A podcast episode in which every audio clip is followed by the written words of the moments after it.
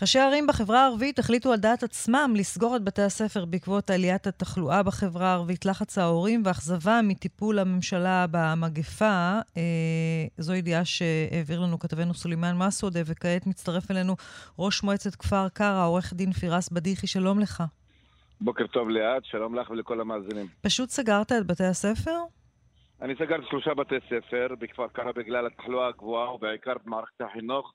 ואם נהיה ספציפיים, אז בשכבה היסודית של בית ספר יסודי, בו היו קרוב ליותר מ-300 uh, מאומתים באלף uh, מבודדים.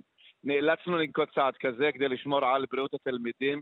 זה לא כל כך פשוט, יודעת, לנגד uh, הביקורת של ההורים, שכל אחד בעיסוקיו ויוצא לבוקר לעבודה ואין מסגרת לילדים, לא היה פשוט, אבל השיקול לשמור על בריאות הילדים זה uh, שיקול uh, שגבר על כל שיקולים אחרים. עכשיו, זה, למה זה קורה? זה קורה לצערי הרב בגלל שבתקופה הזאת אה, אה, קיבלנו פחות גיבוי ממשרדי הממשלה ופחות היו תחנות לבדיקות והתחלואה עלתה. מה שכן אני רוצה להגיד לך, שבנוסף לסגירת בתי ספר נאלצתי גם, וזו החלטה שאנחנו קיבלנו אותה ברשות המקומית, לסגור את הפארקים, את המשחקיות, את כל הפעולות תרבות, ביטלנו אותם כדי למנוע התקהלויות. הבשורה היא שהבוקר כפר קרע עברה מאדום לכתום. זה מוכיח עד כמה שהצעדים שנקטנו הועילו בפועל והתחלואה ירדה. עורך הדין אה, בדיחי, אבל בסופו של דבר אתם פועלים בניגוד לעמדה של אה, משרד החינוך, שבעצם אומר לא לשלוח ילדים הביתה, לא לסגור אה, בתי ספר. הם קוראים, קראו להורים לעשות בדיקות אנטיגן לפני היום הראשון של הלימודים. יש את הפיילוט של הכיתה הירוקה. זה לא עובד אצלך?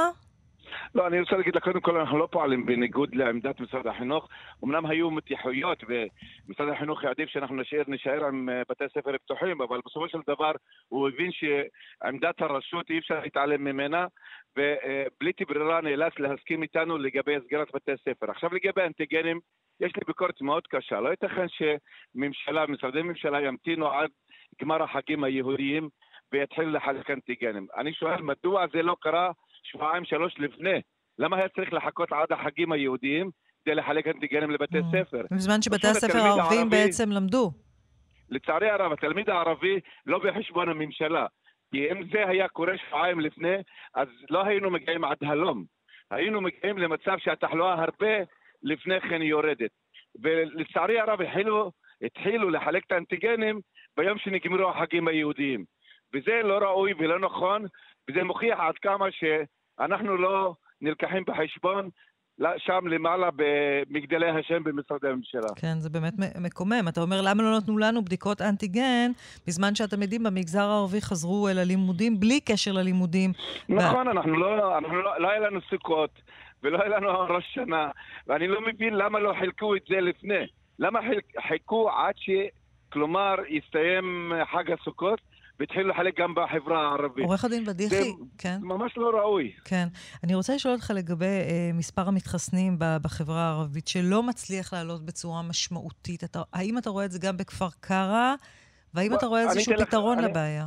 אני אתן לך נתונים עובדתיים. המתחסנים בכפר קרא בחיסון ראשון 84 אחוז, חיסון שני 77 אחוז, והבוקר, כבר על הנתונים של הבוקר, כשבחנתי אותם, 30 אחוז מנה שלישית.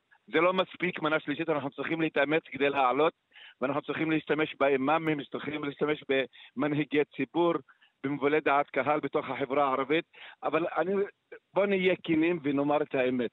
הבעיה היא שהפרסומים האחרונים בדבר אה, אה חשש מחיסון שלישי הם, זה, הם אלה שהאיצו את החיסון השלישי אצל הציבור.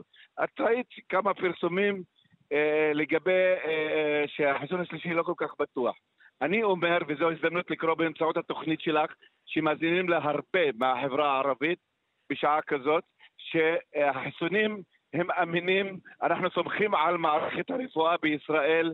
אנחנו, אני כאן, מכאן, קורא לכל הציבור בחברה הערבית לבוא להתחסן. אם אנחנו רוצים להמשיך בשגרת חיים, לשמור על החברה שלנו, על הילדים שלנו, תבואו לתחנות החיסונים ותתחסנו. זה חשוב מאוד. עורך הדין פירס, פירס בדיחי, ראש מועצת כפר קרא, אני מאוד מודה לך, תודה רבה. תודה לך על הרעיון, תודה.